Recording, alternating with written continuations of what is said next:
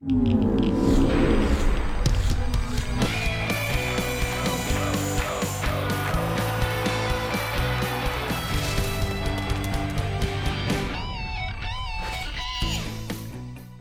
to the Final Football Fridays in Georgia podcast here for the 2021 season.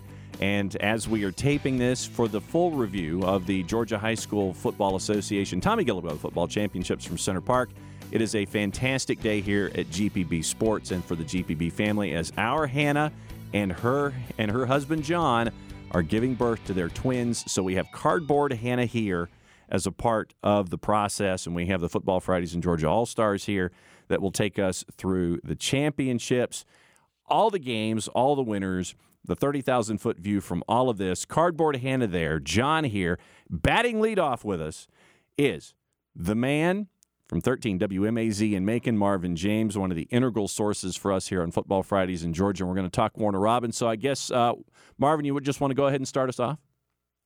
Uh, there you go. There yes, you go. Now let's get moving. All right. So Warner Robins did something, and you, I know, as the proud alum, so I guess we can meld this conversation to Mar- Marvin the alum and Marvin the, the sports anchor here. Mm-hmm.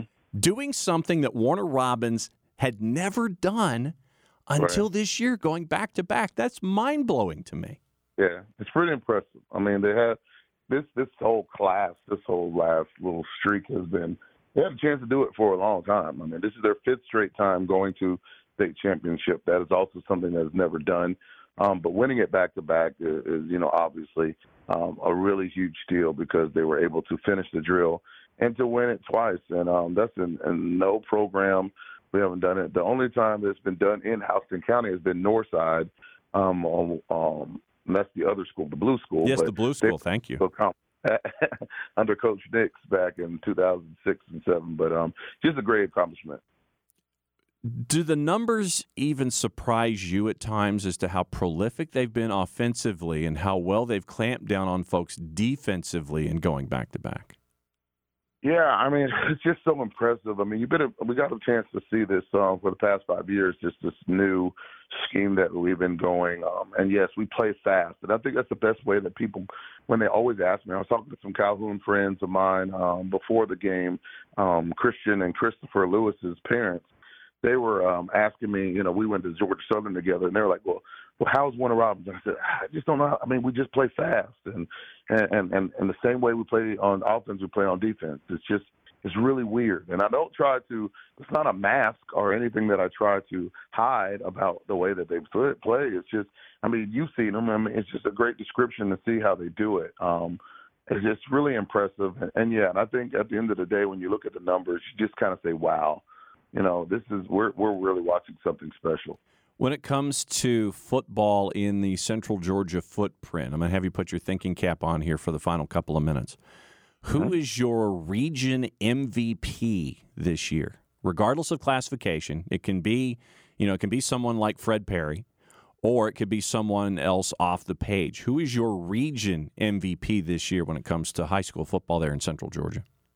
Oh, without a doubt, it's your Frederick Perry. I mean, this kid has done it on both sides of the football. I mean, he has literally, from game one against Valdosta in that uh, classic over at Mercer, he he set the stage, and I mean, it was it was so impressive.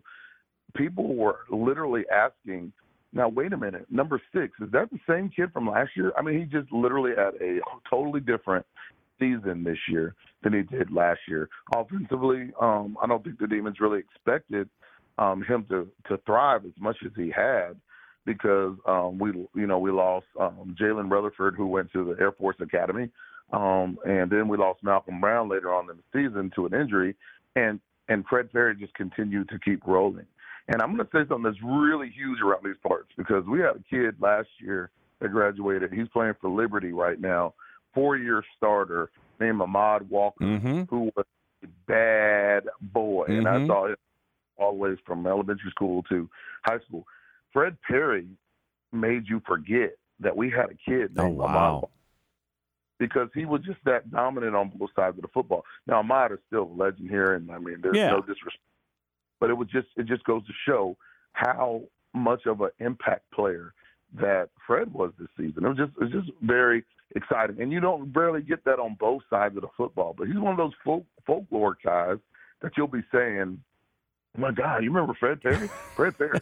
That's you're going to say both names. It's going to be that way when you see it down the line. All right. So, what are some of your other takeaways from the weekend? Now that we're on two minute warning. Um, just watching, just the the. I'll say the the big elephant in the room. Mm-hmm. Um, biggest takeaway was the weather conditions um, that were there at at um, Center Parc Stadium. Center Parc did a great job. Um, it was very hospitable. It was great. Um, I, you just kind of hate to see anytime they're playing in a state championship um, arena in a game of that magnitude that you have to battle some conditions. The Fog Bowl on Friday, right? The rains on Saturday. Um, Thursday I wasn't there, but I was told it was one of the coldest days of the year in Georgia.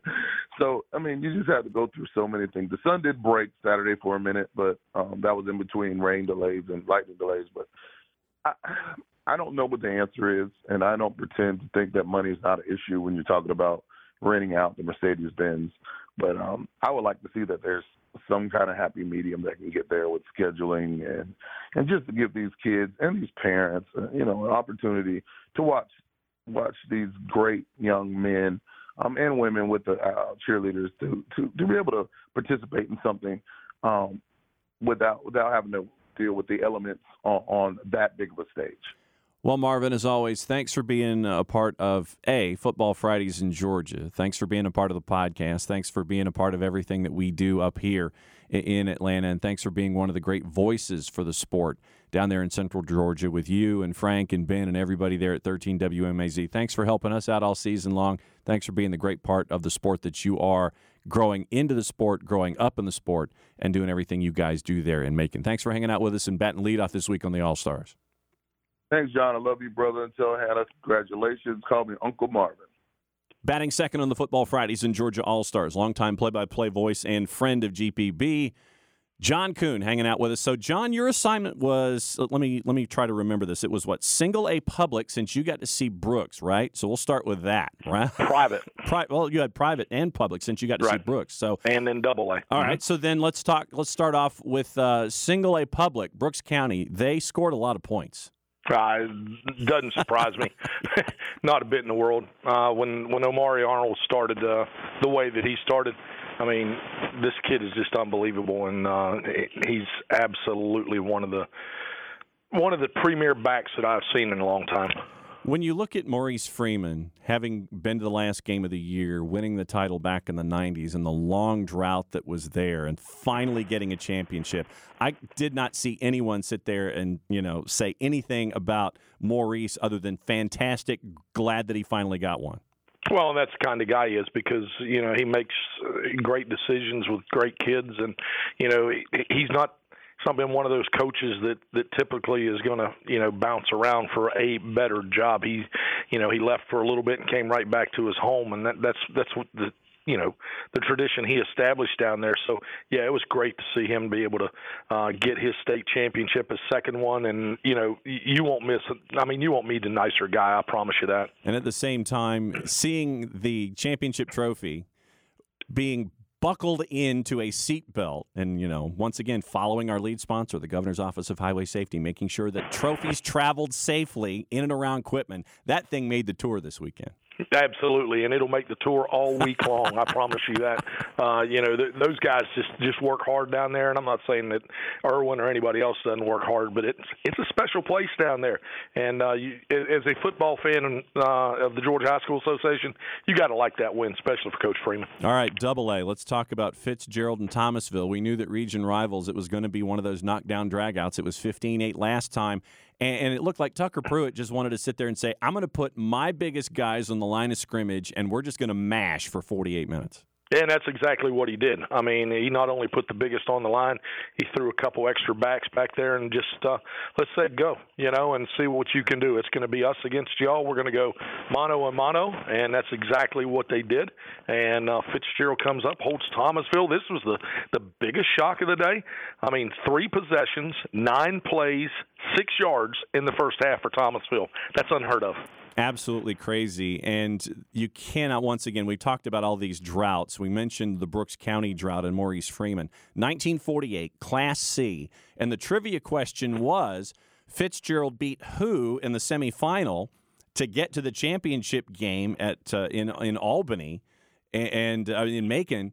To win in 48, and it was Thomasville at Albany Thomasville. Municipal. They beat them 7 6 in the semi in 48. I know it's crazy. It is absolutely crazy how that works out. And you know, after you get six final losses, uh, including last year to Callaway, you you were kind of you know just just kind of thought that this might be their year, you know, and uh, they got the 21 points they needed, and then relied on their defense the rest of the day.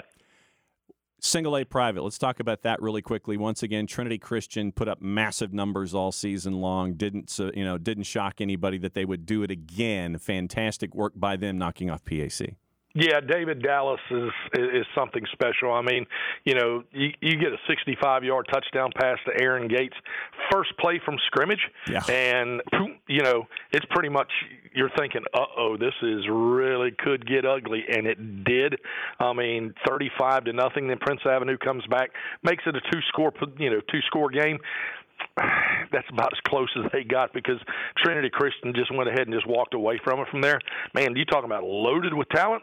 That is a team that is loaded, loaded, loaded. I would not want to be on their schedule next year either, or Prince Avenues because they return just about everything off of this final team. And the Dallas family is going to be experiencing a lot of action next year because I think they're heading to one of the directional Michigan schools. I think it's Western next season. Western going to be Broncos next year. Go up there and uh, I don't know if they still row the boat up there or not, but they're going to be up there in Western Michigan and uh, be a Bronco, and they're getting two very good ball players. Just not the quarterback.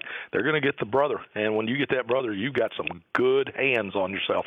John, as always, fantastic to hear your voice, my friend. Thanks for everything that you do for high school football here in the state of Georgia, and thanks for being a part of the Football Fridays and Georgia All Stars. Hey, it's always a pleasure, my friend. Thanks. Have a great holiday.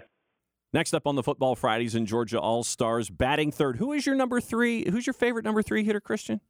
Yeah, I got I got a bone to pick with you because last week you said it was Freddie Freeman. No, it's, it's Chipper Jones. I just want Freddie Freeman money. Ah, okay. So there it is. All right. So Chipper Jones with Freddie Freeman money batting third. Christian Gokel from ESPN Coastal.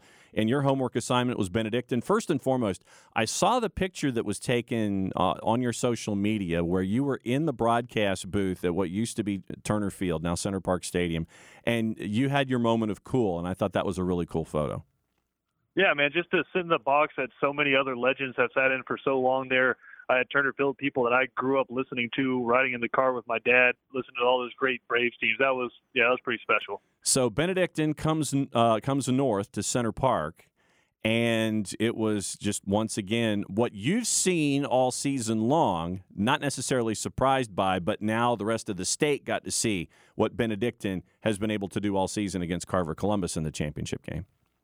Yeah, and it was the usual cast of characters. It was Holden Geriner, Justin Thomas, and Zaquan Bryan with a little sprinkling in of Cam Edge there uh, on offense. You had both those guys, Justin Thomas and Zaquan Bryan, go for over 100 yards receiving in that game, and you had Holden Geriner just put on an unbelievable performance in the state title game. 80% of his passes uh, for almost 400 yards and four touchdowns, and you got to see the full complement. I know Coach Joyner talked about this of how fast BC can get in and out of formations. They may only run eight or nine plays, but they can get in and out of seven or eight different formations and hit you with those. So I'm, I'm glad the whole state got to see it because it's been fun to watch all year. What does this championship mean to the coast in general, do you think? I, I think it puts a little bit of a spotlight, specifically from what Holden did at the quarterback position, on just how good the quarterbacks are down here on the coast. Uh, because you have guys like Barry Kleinpeter over at Country Day. He's headed to New Hampshire to play quarterback. Jake Merklinger uh, is the name to keep your eye on. He actually had a Notre Dame visit, uh, the Calvary Day quarterback. There's some really special quarterback talent going down here on the coast. I think a lot of that has to do uh, with the seven on seven stuff that's going on and the different camps that these guys are starting to hit. But obviously, it has to do with the coaching as well. So some pretty special quarterback talent going on down here at the coast. What about Benedictine repeating? What do you think the odds are of that? Uh, I think they should be an odds-on favorite. Uh, look at this talent that's coming back. Luke Kromenhoek actually played strong safety and forced a fumble uh, crucial fumble in that game. He's going to transition over now uh, as the starting quarterback, and he already has offers from Coastal Carolina and Florida State as a starting quarterback as just a sophomore, and so he'll be back as a junior. He's a little bit more of a threat uh, in the run game as well, but Zaquan Bryant's back, 4A's leading wide receiver. He'll be back.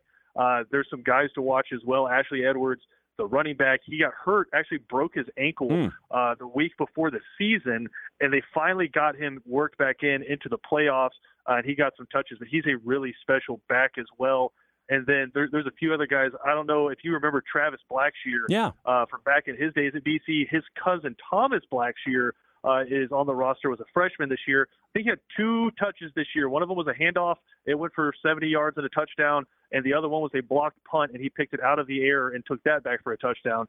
So he was just a freshman. He's going to be pretty special next year as well. So they got, and the two inside linebackers were both just sophomores this year. So they got dudes all over the place. I, I don't, I would not be surprised if I'm hanging out with you again in December next year. So then, with a minute to go with you and I here as you're batting third, Danny Britt, where does this championship put him in the pantheon of great high school football coaches in the state of Georgia? Eh, surprisingly, he doesn't get a lot of ink, and he should. Yeah, I believe he's got. I think he's close. Correct me if I'm wrong. To around 150 uh, career wins now, three state championships, and I know he's not one who would ever want to think about legacy. He's already just focused on 2022. Right. But I, I think you got to start mentioning his name up there because prior to him getting to Benedictine, they were kind of an okay football team, mm-hmm. nothing special. And his goal is to turn them into a St. Thomas Aquinas, a Mater Dei, a St. John's Bosco. He wants to turn them into that level of a program. And I think what you saw this season was just the beginning. I mean, this is third state championship since 2014. So they're, they're building a dynasty down here in South Georgia.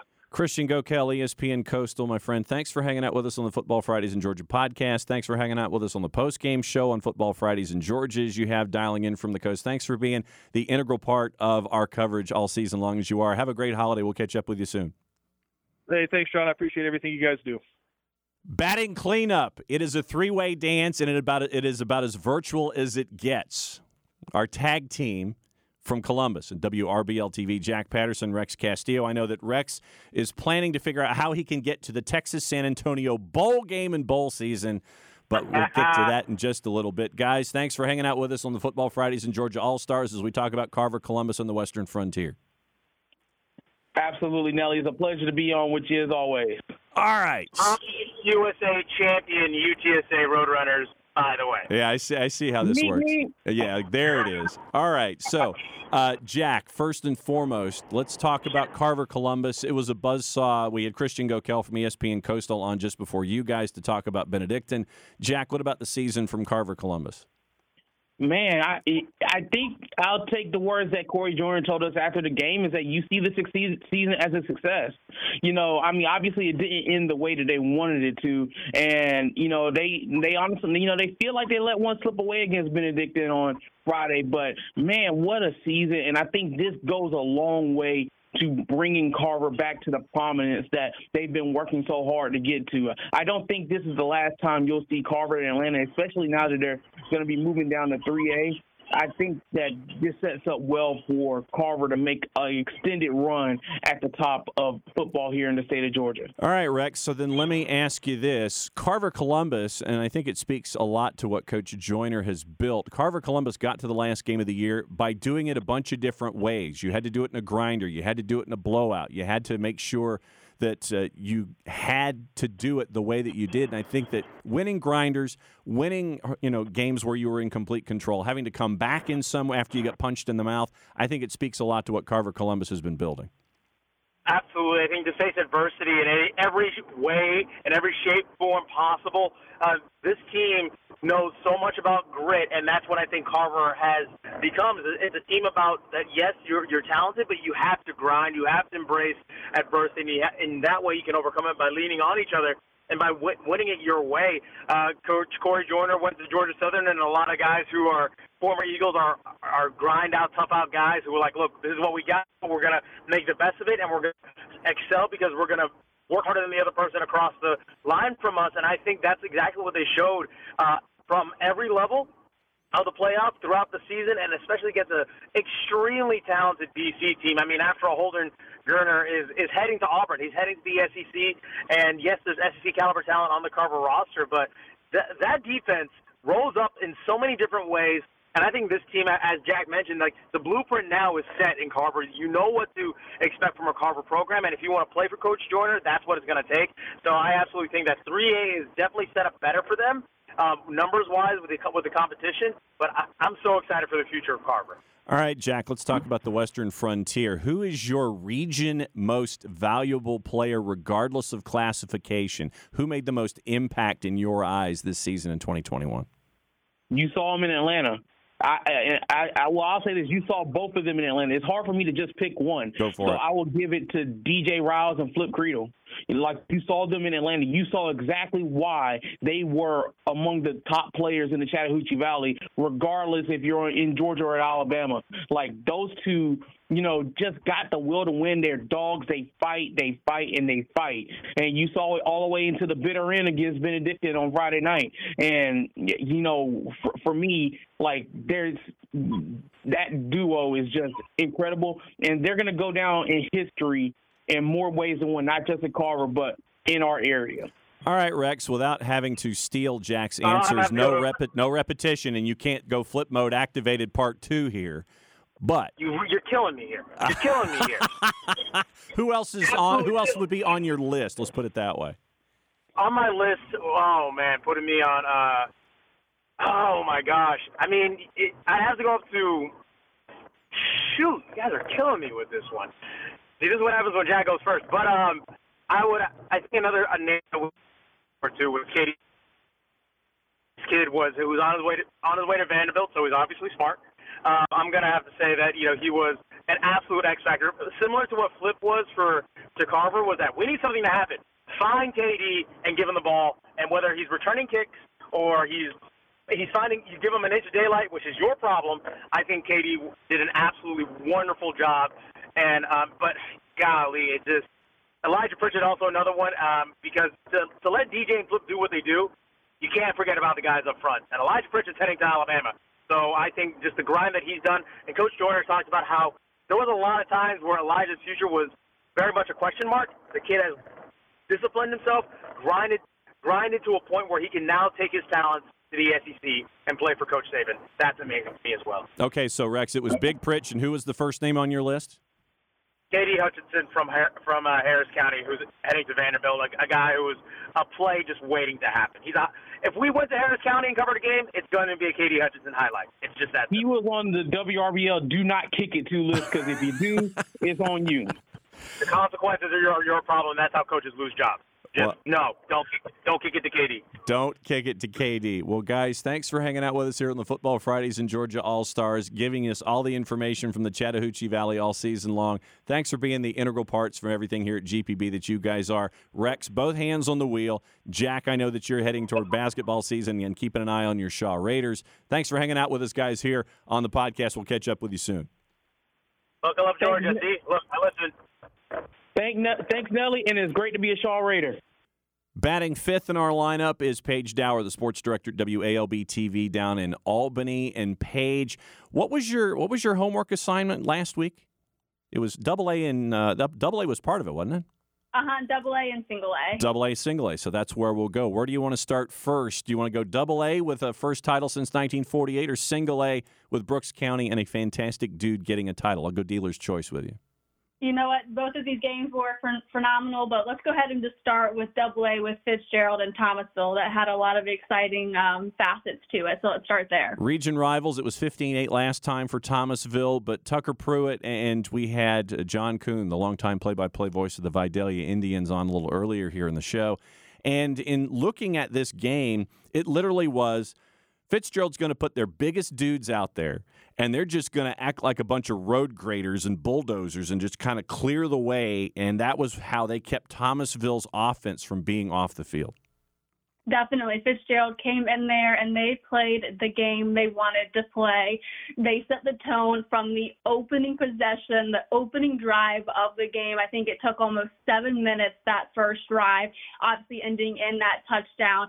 And taking six, seven minutes off the clock, I mean, Thomasville was immediately on their heels in that game. They didn't find their first first down until the third quarter. And, you know, as well as the Hurricanes offense played, it really was the defense, which is really no surprise as that's been their strength all season, that really kept Thomasville out of this game and maybe even made Thomasville play a little desperate, which is why we saw those two interceptions that Shannon White threw in the second half but it was a phenomenal game. It was exactly the way Fitzgerald wanted to play.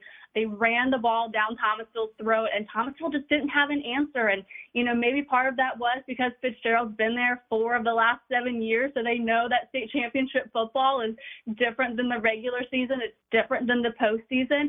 And they just came ready. They were excited, I think, to be the underdogs and, you know, be counted out early. And they just did not let up on Thomasville that entire game. It really was um, a phenomenal performance by Tucker Pruitt, you know, winning his first title as their head coach, and like you mentioned, finally ending that long, decades-long drought. It was uh, it was a really exciting game to follow. What was it like for you post game to catch up with folks from Fitzgerald, knowing what this title meant to Ben Hill County?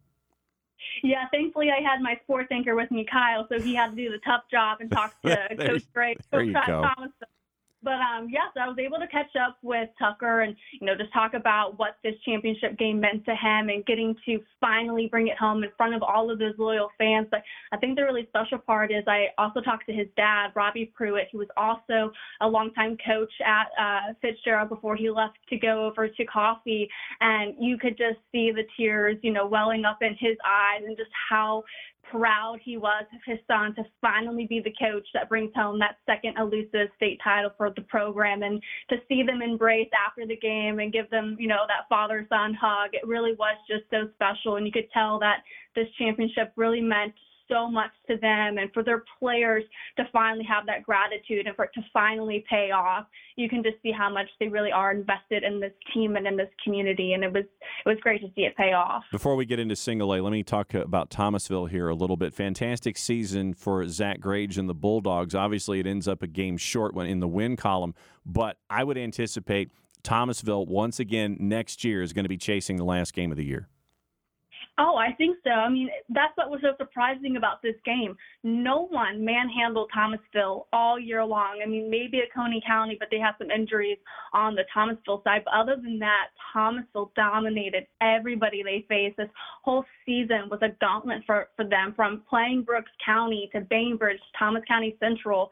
And they have the right guys on this team. They are a relatively young team. So I think they found the secret sauce to, to get them to the title game. And I would would very much expect them to be in the conversation next year. All right, Brooks and Irwin. A lot of folks knew that it was going to, or they thought it was going to be Brooks and Irwin when they looked at their brackets. It ended up being Brooks and Irwin, and this time Maurice Freeman gets the title. Yeah, what a game this one was for our Southwest Georgia teams to open up with this one and the final score be 56 to 28. I mean, what was going on in that game? I was laughing with Maurice afterwards, and I was like, all right, Omari Arnold had five rushing touchdowns. He had over 300 yards. Mm-hmm. When's the last time anyone put up five rushing touchdowns? Oh, it only took a quick Google search to see that Omari Arnold had two other games where he put up five rushing touchdowns this season. I mean, that man is a menace to his uh, to his opponents. It's insane. Um, but you know, they the whole season it was all about breaking the curse. This team really felt that they had a curse on them and they just could not get that second state title. And to always be losing to Irwin County, whether it was the regular season or the postseason. They were just tired of it. They did not want to lose another time. And I think, you know, having Omari Arnold in the backfield gave them all the dynamic uh, energy that they needed on offense. They had a great defense that made some really good plays. I think Irwin and Brooks exchanged a couple pick, pick sixes throughout the game. Um, but no, it was really exciting. And Coach Maurice Freeman, all season long, he's been walking around with this second place token. And that really gave them the chip on the shoulder that they needed. And they went in there, they played the brand of football that they wanted to play. And Irwin kept pace for a little bit. It was close in that second quarter, but come third quarter, Irwin just did not have any answers, and Maurice Freeman was able to get his second ever state title, which was also the program's second ever state title. So you could just see how elated they were after the game to finally be able to bring one back to Quitman. And at the same time, Irwin County quickly next year. This was a rebuilding year for Irwin. At least a lot of folks thought this was going to be a rebuilding year. You rebuild, you make it to the last game of the year. Expectations obviously very high for next season down in Ocilla. Yeah, I think if most teams could say they're rebuilding and still be in the title game and be competitive for at least, you know, two, three quarters, I think that's a pretty good position to be in. But yeah, again, this is a really young team. Uh, they've got great leadership in that program, and I very much expect them to still be in the conversation. I think they're going to be a dominant force for the next two, three years with all the young guys they've got coming up. Paige Dower, sports director, WALB TV down there in Albany. Thanks for being a part of the Football Fridays in Georgia All Stars. Thanks for being uh, the integral part of our coverage that you have been all season long. We'll be catching up with you soon. Have a great holiday. All right. Thanks, Jon. Happy to be a part of it. Next up, our voice of flag football, the voice of flag football here uh, on Georgia Public Broadcasting and GPB Sports. Wiley Ballard, who got to patrol the sidelines. You, sir, I think were the busiest man in the entire building on the weekend. Thanks for coming on for the All Stars. Oh, I can't tell you how much fun I had this weekend, Jon. I mean, eh, I was talking to somebody uh, yesterday after the championships were over and just discussing how special high school football is in the state of Georgia and uh, just so special. And, and I'm eagerly uh, excited to see about the history and the way the history of flag football develops. The first two years have been a great success. So we go from two championship games to three this year. And I thought that that was, you know, once again, it's part of the cool dynamic of it all because of COVID 19, participation was limited. You now had three championships, and you and David were on top of all of it this year. We were. There was a lot going on. I mean, you look at, at, at the way it has grown. You went from uh, around 90 teams in 2020 to nearly 190 teams in 2021, and we got to crown three champions this year. There were a couple of returners from last year's state championships, and on the flip side, we even saw a team win a state championship in their first year of having a flag football team. So it was a ton of fun from top to bottom. So let's see. It was Southeast Bulloch in an all Bulloch County final. It was Southeast Bulloch knocking off the Portal Panthers, who made their second straight appearance in the championships. And you had uh, Hillgrove getting revenge from last year, losing to West Forsyth. They beat Marietta for the third time this year. And the other one escapes me. What was the middle game? Uh, we had Dodge County and Lithia Dodge Springs County. There you go. That was the, the multiple. Yes, yes, yes, yes, yes. The multiple overtime game. You can't have flag football without an overtime game here on GPB. But you know, once again, great performances across the board. Great to see Eastman get a championship. Great to see mm-hmm. the folks in Brooklet get a championship at SEB. And Lauren Render. Lauren Render for me has been one of the best finds in flag football, not just this year, but for the last two for Hillgrove.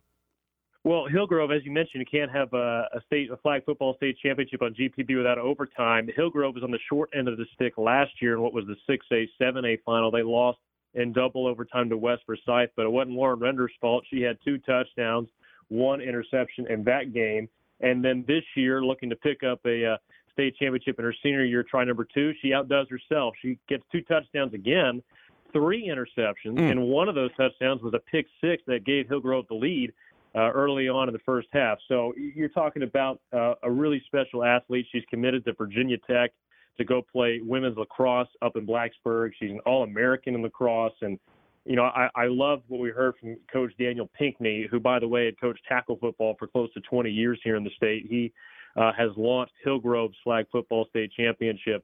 And he mentioned that Lauren Hillgrove is going to be a cornerstone for the foundation of Hillgrove flag football uh, for many, many years to come. And, you know, Coach Pinkney told me after the first season, uh, her junior year, he kind of assumed she wasn't going to come back and play uh, her senior year. You know, you got a lot to focus on with lacrosse, and her future's kind of set. And the okay, flag football was was a fun uh, activity for one year. Uh, well, Lauren crossed him in the hallway back in May of this past spring and said, "Rumor has it you don't think I'm coming back." And let me tell you, I am playing football, and we're going to win state. And lo and behold, uh, seven months later, they pull it off with uh, an exciting win over their local rival, Marietta. Two minute warning with you. Let's talk about tackle football for two minutes. What are some of your highlights from the weekend patrolling the sidelines and calling games on the radio? Well, I'd, I'd first say Omari Arnold, and I'm sure that's been the answer for almost anyone you ask. Uh, his performance over 300 yards rushing, breaking Herschel Walker's uh, single game state championship record for Brooks County, and to do it for a school that uh, hadn't won one in nearly 30 years, and uh, you know, to get it done for, for Coach Maurice Freeman and, and so on and so forth. And that was an emotional night uh, on Thursday night in the, in the 1A public final. Uh, don't forget about Jamar Graham too Mhm. for Cedar Grove. Uh, five passing touchdowns. Uh, he was a ton of fun to watch. Had a chance to call that on radio, and then sort of wrapping up to see the way that Travis Hunter and Sam Horn closed out their careers as the 7A championships. I spoke with uh, Coach Gregory, and he just discussed what they have meant to that program. They've changed the entire culture of Collins Hill. That was a team that went two and eight in 2016, hadn't advanced past the first round uh, up until last year in 2020 under Coach Gregory, went to the finals, and to see Sam Horn and, and Travis Hunter complete that uh, that dream finish that so few get to experience, uh, that had to be the highlight. I'm not just saying that because that meant I got to go to bed after that last game. you going to bed, me going to Waffle House. Wiley, thanks for Yeah, uh, being a great part of everything here at Georgia Public Broadcasting all season long. Thanks for thanks for putting up with me. Thanks for putting up with everything with Football Fridays, post game shows, and being a part of the championships that you are, my friend. Thank you for everything this season. We'll catch up with you soon. Nelly, it's always a dream come true to cover Georgia high school football as a local native. I uh, can't tell you how much I enjoyed it. Talk to you soon. And we finish up with the Football Fridays in Georgia All Stars by bringing in our All Star, the voice of Football Fridays in Georgia and the GPB Championships. It is Matt Stewart. Matt, I guess you want to go from 30,000 feet and just kind of give your overall observations from the weekend? Yeah, I mean, I thought it was a fabulous state championship weekend. I thought, you know, by and large, all the games were competitive, although final scores on some of the games might not have seemed that way at the end if you just picked up, you know, the old newspaper, if anybody does that anymore, and looked at the scores. But they were all very competitive games. They all were compelling stories and had a lot of fun doing it. Uh, you know, it seems like six ages. There's something about that six A game and the back to back years, just crazy nuts. Uh, Langston Hughes pushing Buford to the brink, and you know the Wolves for the third consecutive state championship that they've won, winning it at the end, although they didn't need overtime this time. From a TV production perspective, I don't think uh, a lot of folks understand the difficulty of calling a game like that. And you and Wayne did a tremendous job of doing our version of Bears Eagles from Soldier Field. Kids, that's your that's your YouTube search for today, kids. Look for that one. And I have to give a shout out to our crew at GPB at Center Oh, yeah. Parc to give you guys the best pictures they possibly could in some really trying situations. Uh, there's no doubt. I mean, it was a challenge with the fog. I, I would say it was more of a challenge from a technical standpoint than it was, you know, from my standpoint. I appreciate you, you know, the compliment and everything, but I got to give a shout out to our producer, Glenn Diamond, man. They kept looking for the best shot. And sometimes we were having to take, you know, behind the quarterback end zone shots because that was the best shot that we had because of the fog. Uh, the you know the the the traditional look from you know mid deck there at the stadium looking down on the field just wasn't working for us. So we were having to do and improvise and do some things there to get the best shot uh, of the uh, of the game. They really did a great job. They did. 7A was a coronation for Collins Hill, and I think coming out of the blocks, Milton did it right. They wanted to take the air out of the ball, and they brought in running back LT Overton from his uh, from his underclassman years to try to help things out. They choked the ball as best they could and kept it away from uh, Collins Hill in that first quarter, but they couldn't get any points out of it. There's still one principle that always applies. You got to score. So I've heard you of got it. If you ball control, you still have to score at the end of the ball control. Otherwise, you're inflicting wounds to yourself because you just, you know, they opened the game with an eight and a half minute drive. That was great, but they didn't score. So you run out of time. Uh, you got, I mean, you, if you ball control, you got to be able to score. So Collins Hill comes out, scores in four plays. You have to be able to counter that. Now, you Mhm. don't have to score in four plays. You can score in 15 plays, but ultimately you have to score. So while, yes, Milton did have a sound game plan, the failure was getting points out of those long, time consuming drives. So, uh, yeah, ultimately you still have to score, whether you're scoring quick or scoring uh, the long route. You got to score, and they and they weren't able to do that. And I think one of the big stories, and I'm not saying this is Milton. I think this is everybody. Yeah. Everybody.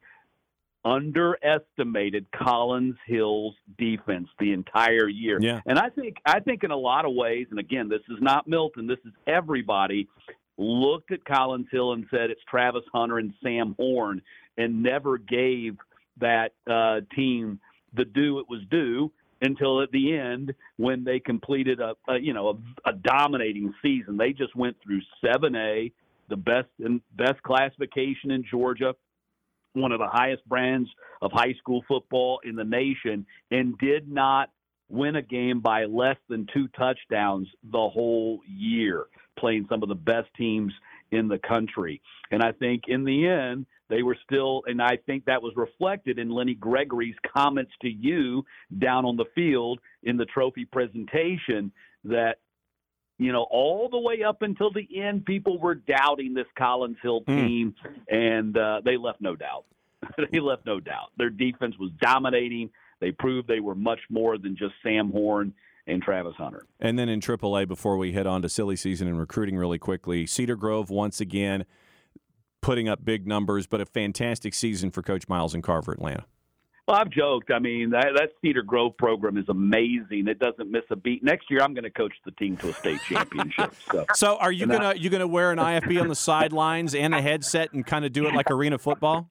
Yeah, so no, I'm, I don't want to take anything away from what Coach Athens did. I mean, they they've got a great program going there, and all those coaches have come up through it like the players they've come up through it and they and they just keep keep churning out victories and they were dominating and Fitzgerald was a great story winning it since 19 uh, first time since 1948 and the Benedictine and Carver Columbus game was just a spectacular shootout and you know Warner Robins mm-hmm. I mean yeah and and Dr. Hines said it right when he spoke to Marquise Westbrook there at the trophy presentation and said, "You brought him back to the glory days," and he has. In fact, he's done something that no uh, Warner Robins team had ever done, and that's win back to back. Yeah, they've now won back to back.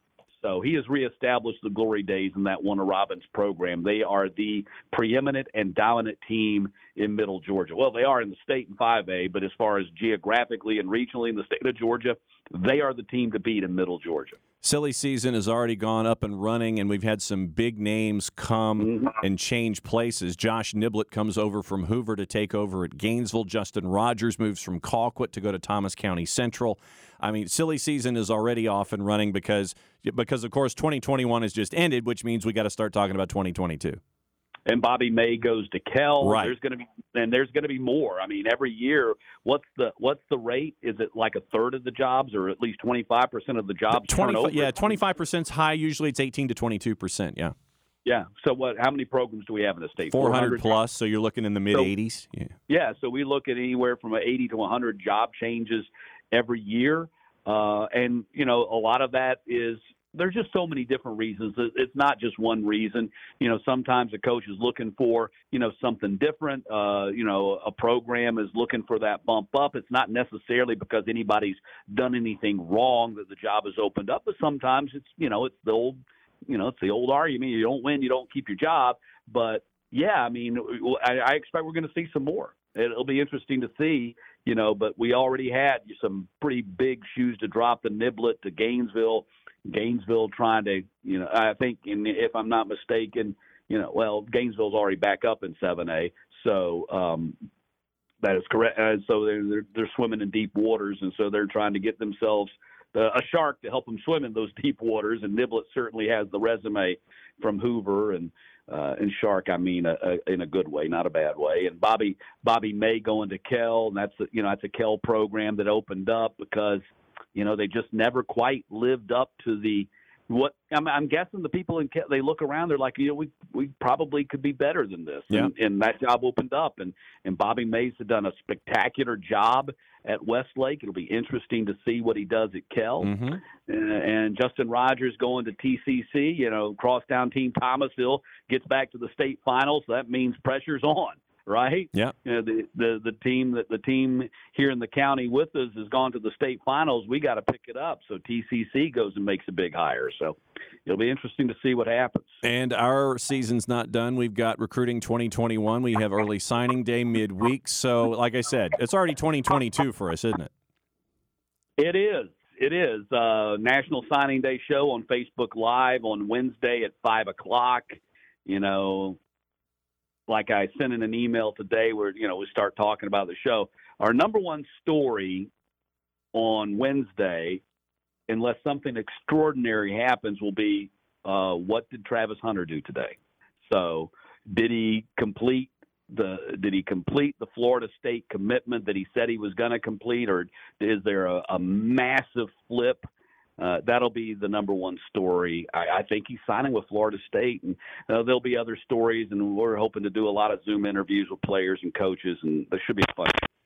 Well, as always, Matt, thanks for hanging out with us as being a part of the Football Fridays in Georgia All Stars. Thanks for being the part of GPB Sports that you are, my friend. And I will see you soon, sooner than soon, because we got recruiting to talk about. Big thanks, as always, to Matt Stewart for helping us bring our coverage home here at Football Fridays and at GPB Sports. Big shout out to everybody here at Georgia Public Broadcasting that makes this show what it is all season long, specifically Jake the Snake, King James the outlaw Jesse, and uh, obviously we could not have done this show without Commander Sandy helping us all the way through. Uh, is everyone's mic open? Can everyone open their mics simultaneously here to close things up? Can you hear? You could probably hear us most of us if James shouts. I think. There you go. But no, I just I just wanted to thank each and every one of you guys for everything that you guys have done this season in putting up with me and Cardboard Hannah all season long. At least Cardboard Hannah in this episode, but Hannah and me all season long with all of our schedules and getting everything done. I just wanted to give a shout out to you guys for everything that you guys do. And uh, next, been a blast. Next, me, next meal is on me. By the way, uh, Waffle House is on me now that the season is over. And uh, it's really not over because recruiting is just around the corner. You've got early signing day and then we're back at it. We're not done, done. We'll be back in 2022 with some things, with some great topics and some deeper dives as to what's been going on here in the state of Georgia. But once again, thanks to Commander Sandy, to, to the Outlaw Jesse, to uh, King James and Jake the Snake for making this show what it is every single week. Thanks to the Football Fridays in Georgia All Stars for hanging out with us again. Marvin James of 13 uh, WMAZ and Macon, John Kuhn, the play by play voice of Vidalia. Christian Gokel, ESPN Coastal, Rex and Jack tag teaming on a three way dance from our friends at WRBL TV in Columbus, Paige Dower, the sports director, WALB in Albany, and Wiley Ballard and Matt Stewart from those of us here at GPB. And so, humbly submitted, that is a football season done. I'm just Jon. Play safe, everybody. Enjoy your holidays. We'll be back before you know it.